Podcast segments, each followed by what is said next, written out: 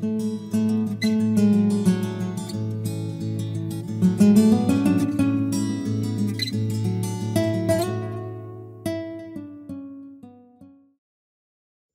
comenzar vamos a abrir nuestras Biblias en Éxodo capítulo 20 y versículo 12. Para las personas que no nos han acompañado en el primer estudio, estamos viendo Éxodo. ¿Qué significa la palabra Éxodo, hermanos?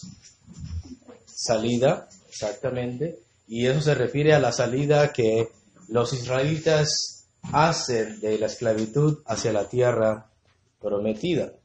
Vemos que Éxodo se escribió en el año aproximadamente 1445 y el líder que lo sacó fue Moisés.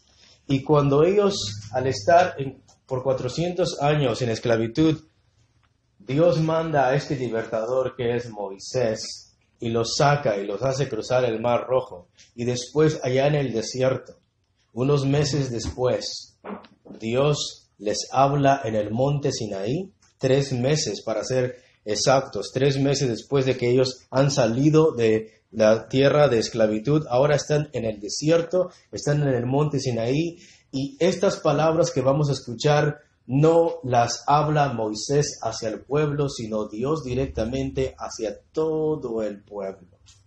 Y esto es algo significativo, porque eso nos muestra que no es algo que Moisés baja con las tablas de la ley y después les explica a los israelitas, mira, esto es lo que Dios me dijo. De esa manera los israelitas podrían pensar que lo que Moisés está diciendo es mentira o es algo inventado. Pero si Dios los congrega en el capítulo 19 y los manda llamar y quedan ahí al pie del monte y escuchan la voz de Dios, entonces ellos no pueden decir que Moisés les mintió o que Moisés inventó tales mandamientos, porque ellos mismos lo escucharon de parte de quién? de parte de Dios. Por eso nosotros vemos en Éxodo 20, en el versículo 1, mira lo que dice de Éxodo 20, dice, y habló Dios todas estas palabras diciendo, yo soy Jehová tu Dios, que te saqué de la tierra de Egipto de casa de servidumbre. Y el primer mandamiento que da, y lo hemos explicado en los, los estudios pasados, los primeros mandamientos que Dios da es concerniente con lo que el hombre debe de ser para con Dios. No tendrás dioses ajenos delante de qué? De mí. Eso es claro. Eso es lo que los israelitas deben de hacer para con Dios. Dios es un solo Dios. Dios es aquel que los sacó de la tierra de Egipto y por tanto no tendrás dioses ajenos delante de mí. Segundo mandamiento, no te harás imagen ni ninguna semejanza de lo que está arriba en el cielo, ni debajo en la tierra, ni en las aguas debajo de la tierra. No te inclinarás a ellas ni las honrarás, porque yo soy Jehová, tu Dios fuerte y celoso, que visito la maldad de los padres sobre los hijos hasta la tercera y cuarta generación, y hago misericordia a millares a los que me aman y guardan mis mandamientos. No tomarás el nombre de Jehová tu Dios en vano, porque no dará por inocente Jehová al que tomare su nombre en vano.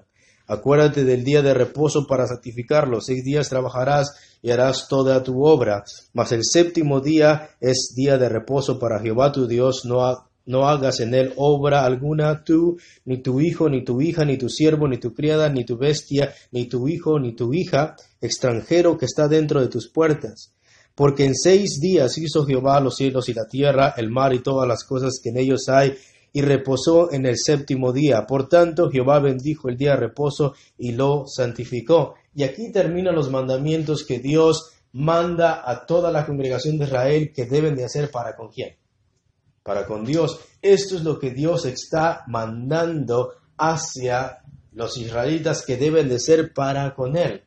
Pero en la segunda parte del mandamiento, ahora Dios va a mandarles a los israelitas los deberes, las responsabilidades y las cosas que ellos deben de hacer, no ya para con Dios, sino para de un prójimo a otro que prójimo. Y esto es algo muy hermoso, hermanos, y lo voy a repetir y no me canso de volver a decirlo. ¿Cómo comienza el texto en el versículo 12?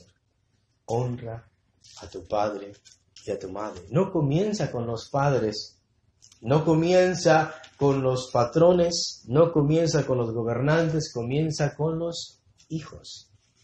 Los hijos deben de honrar a los padres y a sus madres. Ahora, nótate, que no es algo interesante. Dios no está diciendo a los padres, díganle a sus hijos que los honren. Porque Dios pudo haber dicho eso, ¿cierto? Dios pudo haber dichole a los padres, padres, díganle a sus hijos que los honren y que los y ustedes eduquenlos, pero el, el texto comienza directamente con quiénes? Con los hijos. Es como si Dios estuviera hablándole directamente a un hijo. No es que Dios primero le habla al padre y que el padre le tiene que decir al hijo que debe de obedecer los hijos a los padres, sino que Dios trata de una manera personal para con todos los hijos. Y es por eso que dijimos el día domingo que el primer prójimo a quien respetar es quién, si eres hijo, tu padre. El primer prójimo a quien amar, ¿quién es? Tu padre. El primer prójimo a quien cuidar, ¿quién es? Es tu padre. El primer prójimo a quien atender, a quien ayudar, a quien servir es tu qué? Tu padre y tu qué? Y tu madre. Entonces, si nosotros fallamos en este primer mandamiento, podemos llamarnos religiosos, menos cristianos. Porque esto es la primera voluntad que un creyente da evidencias que realmente es cristiano. Una persona que realmente es cristiana no lo va a demostrar en cuán bien canta, en cuán bien toca, en cuán bien predica, sino en cómo honra a su padre y a su qué, su madre. Si tú quieres saber que un hijo es cristiano, pregúntaselo a su papá. Y si tú quieres saber si un eh, una hija es cristiana, pregúntaselo a su mamá, pregúntaselo a sus padres. Y el testimonio que los padres den de sus hijos, eso es evidencias de que realmente ellos aman la voluntad de Dios, ellos adoran a Dios de verdad porque cumplen sus, sus mandamientos. Nótate que el hacer la voluntad de Dios no te hace salvo. Es la evidencia que tú eres, que tú eres salvo. Porque nosotros como personas humanas podemos fallar y si fallamos, la Biblia dice que aquel que falla en un mandamiento se hace condenado por qué? Por todo según Santiago. Pero la evidencia que realmente un hijo es cristiano, una hija es cristiana, es que ama honrar a sus padres. Entonces ya teniendo este contexto, hemos visto que la palabra honra en definición significa o se podría decir que la honra a los padres es una actitud de alta estima que se expresa por medio del comportamiento. Hemos dicho que la palabra honra significa poner a alguien en alta en alta estima. Entonces, cuando yo digo yo honro a mis padres, cuando Dios dice honra a tu padre y a tu madre, está diciendo ponlos en una alta estima. Ellos están en una posición más alta que tú. Dios les dio esa autoridad y por tanto tú tienes que tenerlos a ellos como a superiores a ti. Y es por eso que this is a key issue. This is, a key point for uh, sons and daughters. Esto es un punto muy importante para hijos e hijas. Te voy a decir por qué. Porque muchas veces pensamos que el obedecer a nuestros padres simplemente es hacer lo que ellos nos mandan. Cada vez que el Padre me dice, haz esto, yo lo tengo que hacer. Pero yo puedo confundir el honrar a mi Padre con una mera obligación. O sea, yo lo hago obligadamente, yo lo hago a la fuerza, pero estoy cumpliendo el mandamiento, porque la Biblia dice que yo debo de honrar a qué? A mi padre y a mi madre. Pero honrar no significa solamente obedecer por obligación. Honrar significa poner a tu padre y a tu madre en una alta estima, de mirarlos a ellos como superiores a ti. Y esto cambia todo el panorama de qué es honra. Entonces la honra significa que cada vez que tu padre te manda, tú deseas hacerlo porque tienes a ellos en una alta estima. Por tanto, cuando tú obedeces a tus padres, no estás pensando que lo vas a hacer a la fuerza, porque tú ya lo tienes en una alta estima y porque los ves superiores a ti, cada cosa que ellos te dicen para ti es el deseo tuyo en hacerlo. Y por eso dijimos en el estudio pasado que la honra de los hijos hacia los padres debe de ser un deseo de su corazón, pero por parte de Dios es un mandamiento que tú tienes que, que cumplir. O sea, tú debes de hacerlo porque Dios te manda hacerlo. Yo soy Jehová tu Dios, que te saqué de la tierra de Egipto de casa de servidumbre. Dios nos ha salvado, Dios nos ha transformado, Dios nos ha perdonado y por lo tanto Dios nos manda a cada creyente, Antiguo y Nuevo Testamento. Lo vimos en el estudio pasado. A que honremos a nuestros padres. De parte de Dios es un mandamiento que todos los hijos deben de cumplir. Amén. Amén. Pero de parte del Hijo es un deseo que Él desea hacer. Es algo hermoso. Porque ya entonces el, creyente, el hijo cristiano, la hija cristiana, no está mirando que su padre es un ogro y que su madre es una bruja y que lo único que le están haciendo es amargarle la vida, poniéndole un montón de restricciones, un montón de cosas para que no ella no sea feliz o él no sea feliz. Los ve con una alta estima. Entonces, en definición, se podría decir que la honra a los padres es una actitud de la estima que tú le tienes a ellos en tu corazón. Y por medio de esa alta estima que tú tienes en tu corazón para tus padres, eso se expresa en tu comportamiento, eso se expresa en tu forma de ser. Entonces es una actitud de alta estima que se expresa por medio del comportamiento hacia la actitud que Dios les dio a los padres. Entonces, ¿cómo sabemos que un hijo honra a su padre y a su madre? ¿Cómo sabemos que un hijo tiene en alta estima a su padre y a su madre? Porque lo expresa a través de su comportamiento, lo expresa a través de su actitud, lo expresa a través de su obediencia. Es el segundo punto que vimos una persona que tiene alta estima a su padre y a su madre los obedece. ¿Qué es lo que decía nuestro hermano Juan y lo que vimos en el estudio pasado? En Efesios capítulo 6 y Colosenses 3, esto es justo delante de quién? De Dios. Para Dios, el que tú obedezcas a tus padres, esto es justo. ¿Por qué? ¿Quién es el diseñador de la familia, hermanos? Y Dios le dio un rol a cada miembro de la familia. ¿Es así? El esposo debe de amar a su mujer. Y la esposa debe amar a su esposo y estar sujeta a, a su marido. Y los hijos deben de qué? Obedecer a sus padres.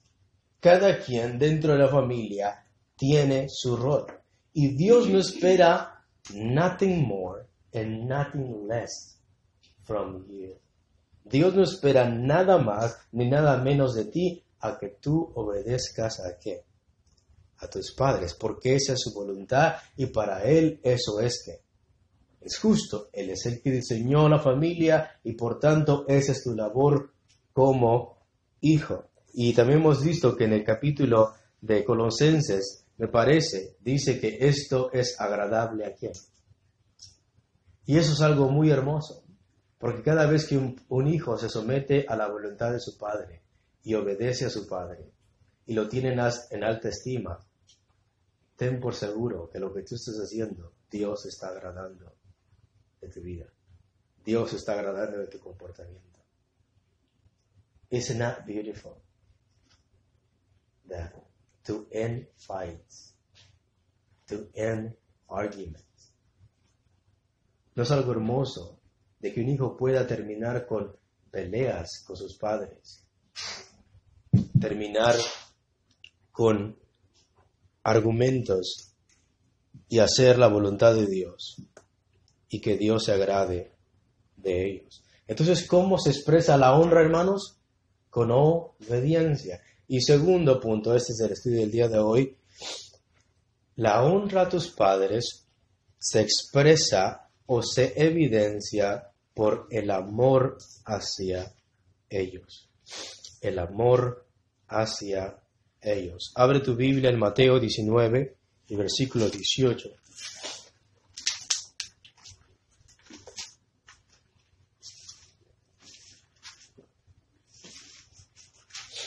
Mateo capítulo 19, versículo 18.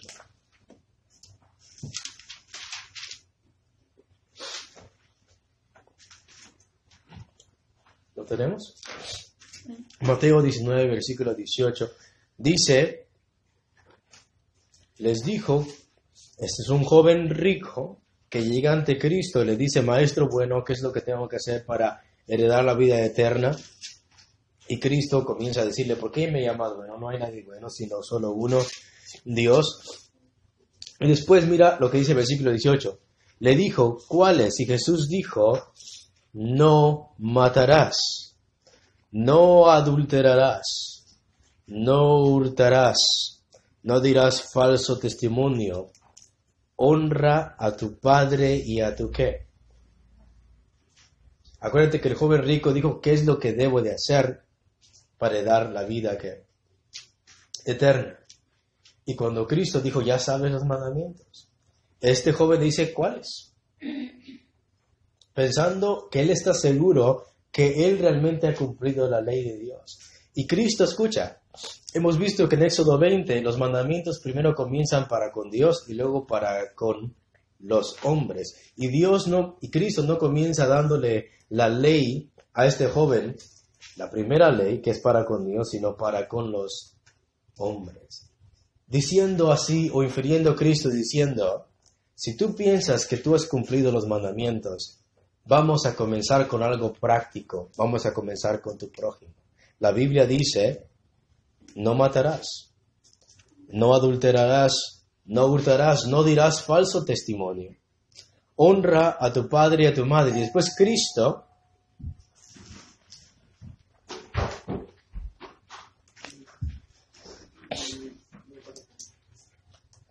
Vamos a ver un minutito.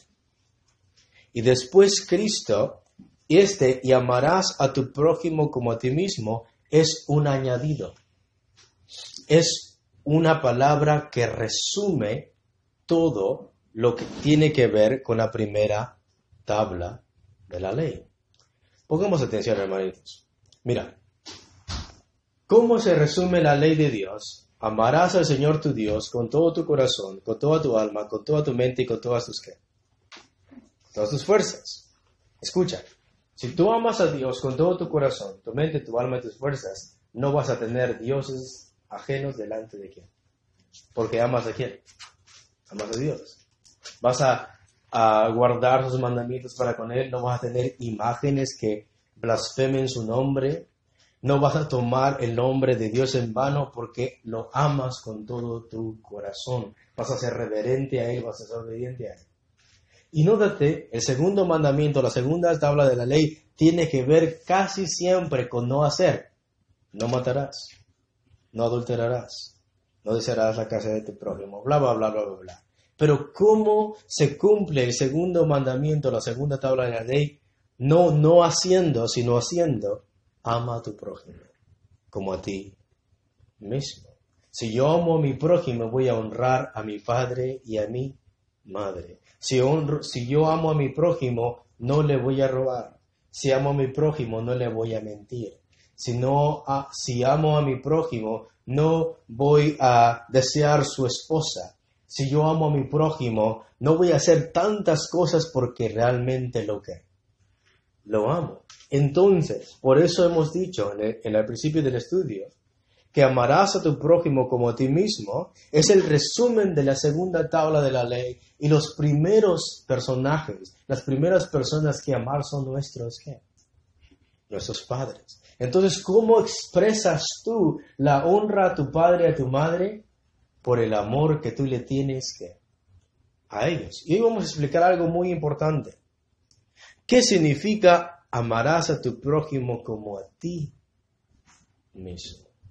¿Qué significa esa palabra? Porque si yo entiendo qué significa amar a mi prójimo como yo me amo a mí, entonces yo voy a poder amar bien a mi padre y a mi y a mi madre. Son tres puntitos.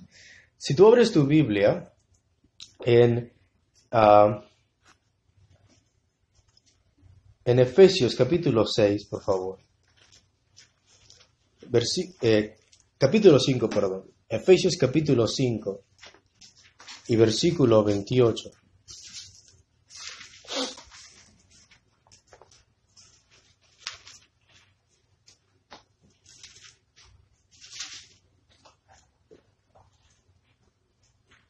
¿Lo tenemos? Efesios capítulo 5, versículo 28.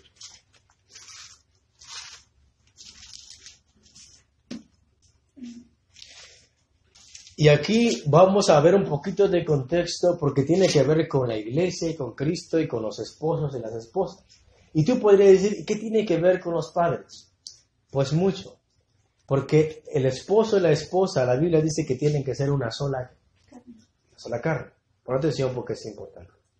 El versículo 28 dice, así también los maridos deben de amar a sus mujeres como a sus mismos qué. ¿Qué significa eso? que el esposo debe de amar a su esposa así como se ama él hacia sí mismo. Y en el capítulo de Mateo, en el capítulo 19, Cristo le dijo a este joven rico, honra a tu padre y a tu madre y amarás a tu prójimo como a ti mismo. Entonces, si yo quiero entender qué significa amarme a mí mismo, bíblicamente, aquí Pablo va a decir qué es lo que significa eso. Dice así, Así también los maridos deben de amar a sus mujeres como a sus mismos cuerpos. El que ama a su mujer, a sí mismo se ama, porque son una sola carne. Nota el versículo 29 es un pasaje clave. Porque nadie aborreció. Odiar significa despreciar, descuidar, desatender jamás a su propia carne. Y luego hace una antítesis o algo antitético, perdón, sino que la sustenta y la que y la cuida. ¿Qué es amarte a ti mismo? Que tú alimentes tu qué? Tu carne y la cuides. Que se levante la mano aquí, ¿cuántos usan crema? Porque cuidas tu piel, ¿verdad? Y hay muchas cosas que nosotros comemos y hacemos solamente para sustentar nuestro propio cuerpo, alimentar nuestro propio cuerpo. Cada vez que estás enfermo, sabes realmente que es una enfermedad grave, ¿qué es lo que haces? Pues vas al doctor, compras una pastilla porque te amas a ti mismo y quieres seguir viviendo y quieres vivir saludablemente. Entonces, amarte a ti mismo significa alimentar tu cuerpo para que estés sano y cuidar de tu persona, cuidar de, tu, de, tus necesidades físicas, eh, trabajas para poder sustentarte, todo eso envuelve amarte a ti mismo. Entonces, si amarte a ti mismo significa alimentar a tu propia persona y cuidar a tu propia persona, ¿qué es lo que significa entonces honrar a tu padre y a tu madre?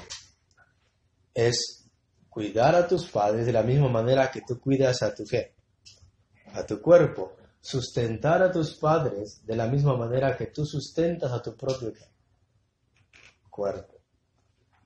Que levante la mano aquí cuando tienen comidas favoritas.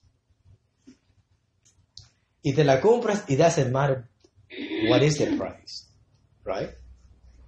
Y si te lo compras porque no importa el precio, sino que tú quieres complacerte a ti mismo. solamente imagínate eso. ¿Qué es, lo que, ¿Qué es lo que te quiero dar a entender con esto?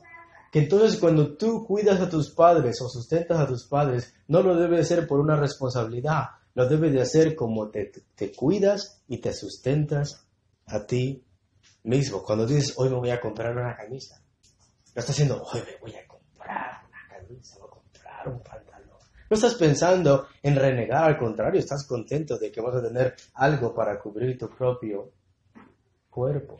Y de esa misma manera, con ese mismo gozo que tú tienes de cuidarte a ti mismo, de procurarte a ti mismo, de sustentarte a ti mismo, ese mismo gozo, esa misma preocupación, esa misma felicidad tienes que tenerla con tus padres al cuidarlos, a sustentarlos, a ayudarlos, así como te ayudas a ti mismo. Eso es expresar el amor que tú le tienes tus padres.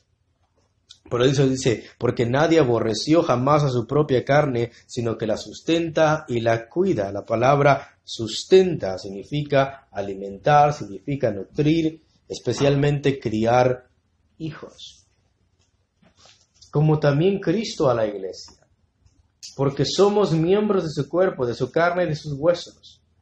Por esto dejará el hombre a su padre y a su madre y se unirá a su mujer y los dos serán una sola carne. Grande es este misterio, mas yo digo esto respecto de Cristo y de la iglesia. Por lo demás, cada uno de vosotros ame también a su mujer. Ya nos explicó qué significa eso. Cuidar a tu esposa, sustentar a tu esposa, porque eso es amarte a ti mismo. Y si a los padres tenemos que amarlos como nosotros mismos, ama a tu prójimo como a ti mismo, es exactamente lo que tienes que hacer con tus padres. Pero nótate, hay, una, hay un tercer elemento. Por lo demás, cada uno de vosotros ame también a su mujer como a sí mismo, y la mujer respete a su marido. Tres cositas que significan respetar o amar a tu padre y a tu madre. Es sustentarlos, es cuidarlos y respetarlos. Eso se entiende que es amar a tu padre y a tu madre como a ti mismo. Entonces, ¿cómo expresas? ¿Cómo expresas que tú realmente honras a tu padre y a tu madre cuando tú expresas un amor bíblico hacia ellos? ¿Y cuál es el amor bíblico hacia ellos? El sustentarlos, el cuidarlos y el respetarlos. ¿Lo han entendido, hermanitos? Cuando tú haces esas tres cosas, entonces te das cuenta que realmente amas a tu padre y realmente amas a tu qué? A tu madre. Muy bien. Entonces, ¿qué es lo que qué es lo peor que podíamos hacer? Si un hijo tiene bienes, solamente piensa. Levante la mano aquí cuando tienen trabajo. Si tú eres hijo, eres soltero, no tienes responsabilidades para con una esposa porque no la tienes. ¿Cuál es el primer prójimo que ayudar entonces? Repítelo, por favor. Si tú no tienes una esposa, porque escucha, el que se casa tiene cuidado de las cosas del mundo. 1 Corintios 7. De cómo agradar a su mujer y la mujer de cómo agradar a su marido. Ya lo hemos visto. Pero un hijo que no tiene otra responsabilidad más que sustentarse a sí mismo, la primera persona que ayudar entonces es quién? Es su padre y es su madre. Entonces, antes de andar buscando a ver quién allá anda eh, eh, en, necesidad de los huracanes y temblores, tienes que mirar si tu mamá no anda en un huracán y en un temblor de necesidad. Tienes que mirar si realmente tus padres necesitan de tu ayuda antes de comenzar a ayudar a otras personas. El campo de la necesidad comienza con tu hogar.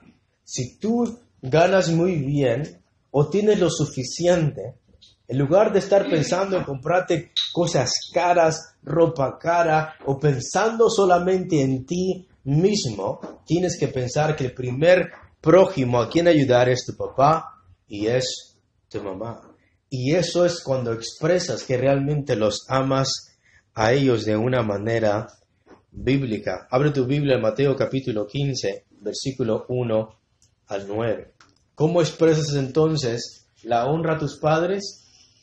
En tenerlos en alta estima, en amarlos y en ayudarlos económicamente.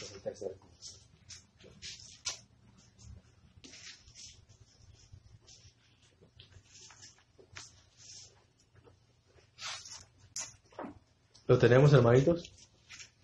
Mateo 15, versículo 1 al 9. Dice, entonces se acercaron a Jesús ciertos escribas y fariseos de Jerusalén diciendo, ¿por qué tus discípulos quebrantan la tradición de los ancianos? Pregunta. ¿Eso es un mandamiento de parte de Dios? No, es una tradición de quiénes? De los ancianos una tradición de los días de, los días de, hoy en la iglesia es el 25 de diciembre. Eso no está escrito, es una qué? Es una tradición. Y lo mismo, así como la iglesia tiene tradiciones aquí, los fariseos tenían muchas.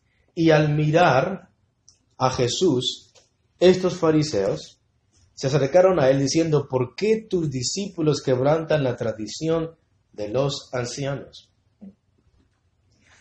¿Por qué no se lavan las manos cuando comen pan? Esa es la tradición. La tradición es que tenías que lavarte de una manera religiosa las manos cuando comen pan. Eso puede ser algo bueno para tu higiene, pero eso no tiene nada que ver con algo espiritual. mira lo que dice el versículo 3. Respondiendo, él les dijo, ¿por qué también vosotros quebrantáis el mandamiento de Dios por vuestra tradición? los fariseos estaban más preocupados en que los discípulos de Cristo estaban, estaban ah, quebrantando las tradiciones de los hombres. Y Cristo está preocupado y está enojado porque estos fariseos ponen más en alta estima la tradición de los hombres que los mandamientos de la palabra de Dios. Entonces tus tradiciones, mis tradiciones no deben de ser superior o igual a qué? A las escrituras. La escritura debe de ser superior sobre todas las cosas y la escritura debe de ser aquella que rija mi vida y por la cual yo me comporte. Entonces Cristo dice, ¿por qué también vosotros quebrantáis el mandamiento de Dios por vuestra tradición? Y mira cuál es la tradición que tenían ellos. Porque Dios mandó diciendo, honra a tu padre y a tu madre. ¿Dónde lo vemos eso? Éxodo capítulo 20 y el versículo 17. Cristo está citando un pasaje del Antiguo Testamento que Dios le dio a la primera generación de israelitas que salieron de la tierra de Egipto.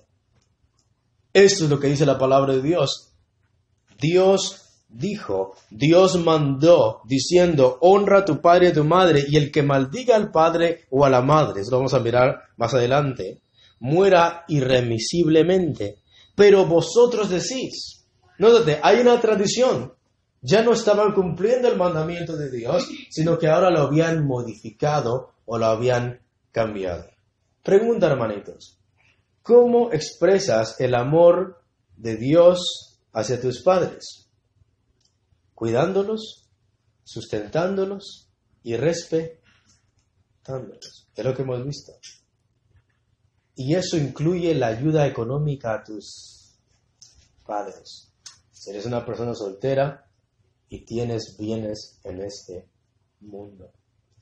Porque Dios mandó diciendo, honra a tu padre y a tu madre, el que maldiga al padre o a la madre muera irremisiblemente. Pero vosotros decís, cualquiera que diga a su padre o a su madre, es mi ofrenda a Dios todo aquello con que pudiera ayudar. ¿Tienes a un joven que es soltero? ¿O un joven o un hijo que tiene dinero, que tiene bienes? Y de pronto su padre necesita ayuda o su madre y su madre y su padre van a tocar en la puerta al lugar donde él vive o van a decirle a su hijo que necesita ayuda. Y la tradición decía que si el hijo decía todo esto que yo te puedo ayudar es mi ofrenda que le he dedicado a quien y por lo tanto ya no te puedo ayudar a ti eso es una tradición de quiénes? De los hombres. Pon atención porque eso es importante. Porque los religiosos decían, Dios es primero y por tanto todo esto le tiene que pertenecer a quién. Pero Dios había mandado que los hijos deberían de honrar a sus que. Ahora, hay mucho que decir de esto. Esta tradición no necesariamente se decía que esta ofrenda se iba a dar inmediatamente al templo sino que todo esto con que yo te pudiera ayudar, todo esto que tú necesitas y que yo te puedo dar, no te lo puedo dar porque ya lo ofrendé a Dios. Y esto te lo voy a dar a lo mejor cuando me muera, se lo voy a dar a Dios, o cuando yo quiera o cuando yo, o cuando yo di ese voto, pero no necesariamente en ese momento. Entonces el hijo podía tener exactamente lo que su padre tiene necesidad y negárselo en su cara, porque tenía una excusa. Todo esto ya lo aprendido a quién. ¿Y quiénes dominaban el templo? Los fariseos, los sacerdotes. ¿Y cómo tenían el templo? ¿Cómo Cristo entró al templo? Enojado, volteando las mesas, porque habían convertido la casa de Dios en cueva de ladrones. Es por eso que se hacen las tradiciones, no para honrar a Dios, sino para beneficio de la religión o de algunos cuantos. Y Cristo se indignó cuando los fariseos hipócritas llegaron ante él diciendo, ¿por qué tus discípulos no guardan la tradición de, las, de los ancianos? Y Cristo dice, ¿por qué ustedes quebrantan el mandamiento de Dios? Si ves el celo de Cristo aquí, si ves la responsabilidad que tú tienes para con tus padres, pero vosotros decís, cualquiera que diga a su padre o a su madre, es mi ofrenda a Dios todo aquello que con que pudiera ayudarte. Imagínate un padre necesitado, una madre necesitada, un hijo pudriéndose en dinero, teniendo comodidades, diciendo, no te puedo ayudar porque es mi ofrenda a Dios. Se acabó. Versículo 6. Ya no ha de honrar a su padre a su madre. ¿Escuchaste? Ayudarlos económicamente es equal to say, honor your father and your mother. Ya no ha de honrar a su padre o a su madre, así habéis invalidado el mandamiento de Dios por vuestra tradición, hipócritas. Bien profetizó de vosotros Isaías cuando dijo, Este pueblo de labios me honra, mas su corazón está lejos de mí, pues en vano me honran, enseñando como doctrinas mandamientos de hombres. ¿Sí ves? ¿Cuál es la responsabilidad de un hijo soltero, un hijo que tiene bienes? El primer prójimo a quien ayudar, hermano querido, es tu padre y es tu antes de comenzar a ayudar a otra persona, primero fíjate si tu padre o tu madre tiene necesidad. Amén. Entonces, el contribuir para cosas religiosas primero y no a los padres es una actitud hipócrita y no bíblica. Porque muchos pastores dicen, primero es tu diezmo. Mira, aquí tengo mil dólares. Estos cien son primeros a Dios. Créele a Dios no pagues tu renta si, si tú no tienes dinero, primero es a Dios. Y Cristo dice que no. Cristo dice que la primera persona que ayudar son tus padres, es tu familia, es tu propia casa, que sea responsable de tu propia casa. Y claro que sí debemos de ofrendar a Dios. Y claro que sí debemos de honrar a Dios. Y claro que sí debemos de dar ofrendas a Dios pero todo de una manera bíblica y no hipócrita. Porque yo sé que en muchas iglesias lo primero que se demanda es el diezmo de la persona, no importa cómo viva, no importa cómo sea, no importa su estado espiritual, si honra a sus padres, si ama a sus padres, si cuida a sus hijos, si ama a su esposa, lo único que les interesa a sus pastores es que cobren el diezmo. Y eso es una tradición de los hombres. Si tú eres un hijo y hoy vas a dar, escúchalo, 10 o 50 dólares. Si hoy vas a dar en la cesta el día de hoy aquí y no has honrado a tus padres, don't do this. No lo hagas porque es una abominación a Dios. En el estar echando algo aquí, diciendo yo estoy honrando allá, cuando no puedo ayudar a mis padres, no porque no tengo, sino porque no quiero y ni siquiera me importa. Esa ofrenda no va a ser algo agradable y Cristo lo dice muy claro. Todo con lo que te puede ayudar ha sido dedicado a Dios. ¿Y qué es lo que Cristo dice? No, ustedes están invalidando la ley de quién? De Dios. Entonces tengamos cuidado en, en, caer en cosas religiosas y pensando que lo estamos haciendo para con Dios cuando Cristo dice, este pueblo de labios me honra, pero su corazón está lejos de mí. Que Dios nos libre de esas cosas, hermanos. Si no puedes ayudar a tus padres económicamente, al menos con tus manos, con tu servicio, con tu forma de ser, honrar a nuestros padres. Según los comentarios de la Biblia Plenitud, dice que corbán, una palabra que denota el sacar algo de su uso habitual, como si fuera una ofrenda hecha a Dios. De esa manera, si un hombre quería ser relevado de su responsabilidad de mantener a sus ancianos y debilitados padres, podía declarar a su propiedad corbán. Entonces nadie podría compartirla, aunque él mismo estaba autorizado para seguir disfrutando de sus beneficios durante toda la vida.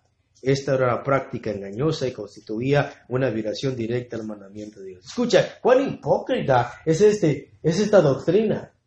El hijo podía decir, esto es corbán, esto es dedicado a Dios, nadie lo podía, tocar, pero él sí podía seguir disfrutando de eso que había ofrendado a Dios. ¿Sí ves? Las notas de la Biblia de las Américas dice que escorbán significa fórmula que significaba está dedicado a Dios. Si era pronunciado sobre dinero o propiedad, solo podría ser usado para propósitos religiosos. Nada más. Si tu papá está pasando necesidad, si tu mamá está pasando necesidad, si el hijo no quería ayudar a su padre, podría decir, es corbán y ya. No te puedo ayudar. Violando el primer mandamiento que Dios dejó para con tu prójimo, honra a tu padre y a tu madre. Primera Timoteo, por favor, hermanos, capítulo 5 y versículo 3. Primera Timoteo, capítulo 5 versículo 3.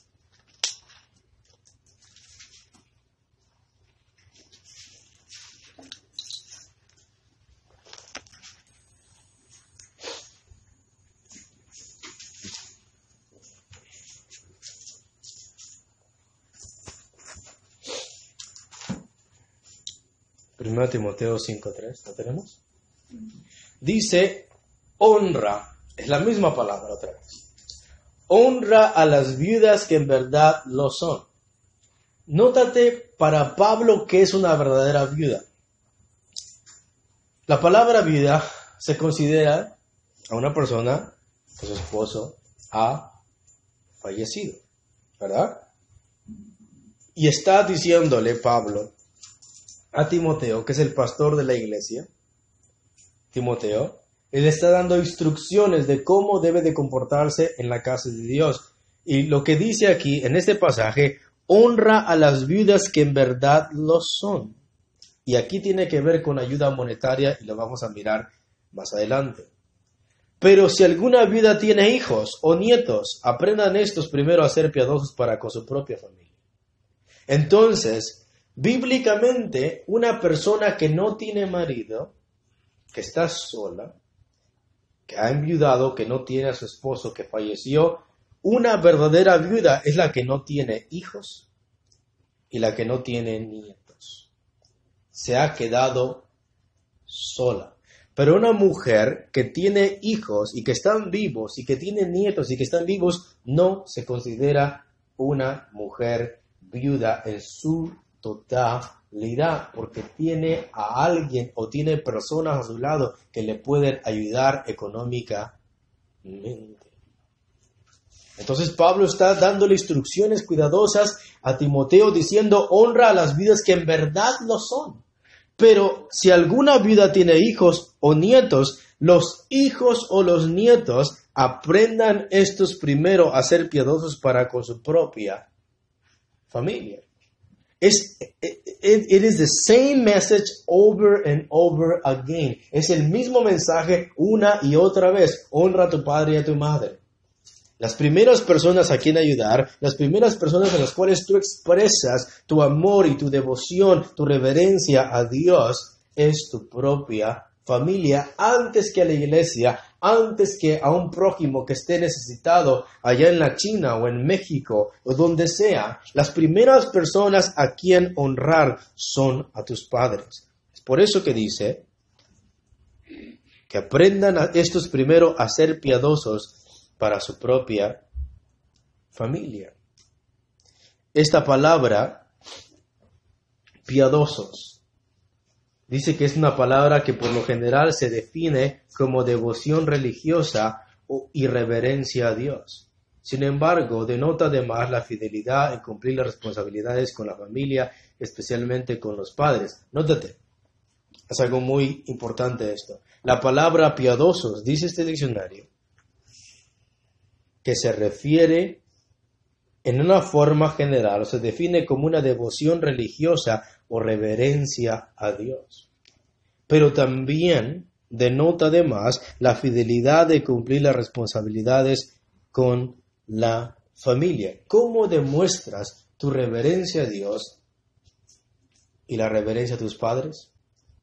Cuando si tú eres un hijo, aprendes a ser piadoso para con tu qué, con tu propia familia.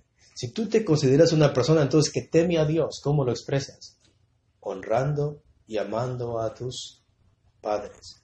Si tú realmente quieres decir, I'm a true Christian, ¿cómo se expresa eso? Si tú realmente tienes reverencia a Dios, si tú te creas una persona religiosa, que cree en Dios, que sigue las enseñanzas de Cristo, ¿cómo lo expresas? Teniendo reverencia a tus padres, ayudando a tus padres. Y eso muestra cuán reverente, cuán piadoso eres a Dios y cuán reverente y cuán piadoso eres a tus padres. Ahora bien, hay una palabra muy interesante y creo que no vamos a terminar este estudio también el día de hoy. Mira, en 1 Timoteo 5.3, en el versículo, en la mitad del versículo, en el capítulo 4, perdón, versículo 4 dice, pero si alguna viuda tiene hijos o nietos, aprendan estos primero a ser piadosos para con su propia familia. Y voy a, y les pido que leamos todo, todo este pasaje que sigue juntos. Dice, para con su propia familia y a recompensar a sus padres, porque esto es lo bueno y agradable delante de Dios. Si lo lees rápido, no lo entiendes. Pero léelo despacio y dice una palabra que posiblemente is gonna shock your mind. Dice en el versículo 4, si alguna vida tiene hijos o nietos, aprendan estos a ser piadosos para con su qué, a ser reverentes. Una forma de mostrarte reverente a tu padre o tu madre es ayudarle monetariamente, lo estás honrando. tienes una, una actitud piadosa para con ellos, pero no date. Después dice, y a recompensar a sus padres. No dice ayudar, no dice servir, ¿Cómo dice? Repítanlo, hermanitos. A ver, trabajemos nuestro cerebrito acá. No está diciendo ayudar, no está diciendo dar, está diciendo recompensar. Y una recompensa se da cuando das algo a cambio. Entonces, no estás ayudando a tus padres porque solamente eres piadoso. Cuando tú ayudas monetariamente a tus padres, le estás devolviendo para atrás lo que ellos han hecho contigo. Eso es lo que quiere decir ese texto. Entonces, cuando digas, yo estoy ayudando a mi padre y estoy dándole algo de mi persona, simplemente lo estás recompensando. Estás dando para atrás de lo mucho, del servicio, del cuidado, de todas las cosas que ellos han hecho para contigo.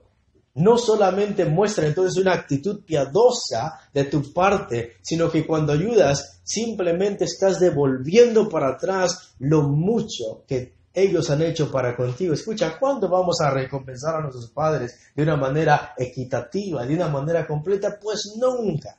Desde que el niño comienza a estar en el vientre de una madre, a los nueve meses comienza el chamaco a tener, a dar problemas a su mamá. ¿Sí o no? Y después de que nace, tus padres tienen que pagar una suma importante al hospital si no tienen un medical y comprarte toda tu ropa, comprarte todo lo que necesites, te enfermas, los días de desvelo, todas esas cosas, every single day cada año hasta que puedes crecer y que un hijo le diga a su padre, no te puedo ayudar. But I'm a Christian. No te voy a ayudar, pero me considero cristiano. Si ves cuán hipócrita podemos ser en esto. Solamente piensa, reflexionemos como hijos. ¿Cuánto tus padres han hecho por ti? En las buenas y las malas, tus padres enojados o tristes o llorando han estado contigo mayormente. Piensa en cuántas cosas tus padres se han sacrificado y han dejado de comprar cosas para ayudarte a ti porque te aman. Y lo más natural y lo que es bueno y agradable a Dios es que tú aprendas a ser piadoso para con tu propia familia y a recompensar a tus qué? A tus padres. Escucha, porque esto es lo bueno y agradable delante de Dios. Esto es lo bueno que tú puedes hacer y eso es algo que agrada a Dios. ¿Cuántos vamos a comenzar a recompensar a nuestros padres? Amén. ¿Cuántos damos palmas al Señor por eso?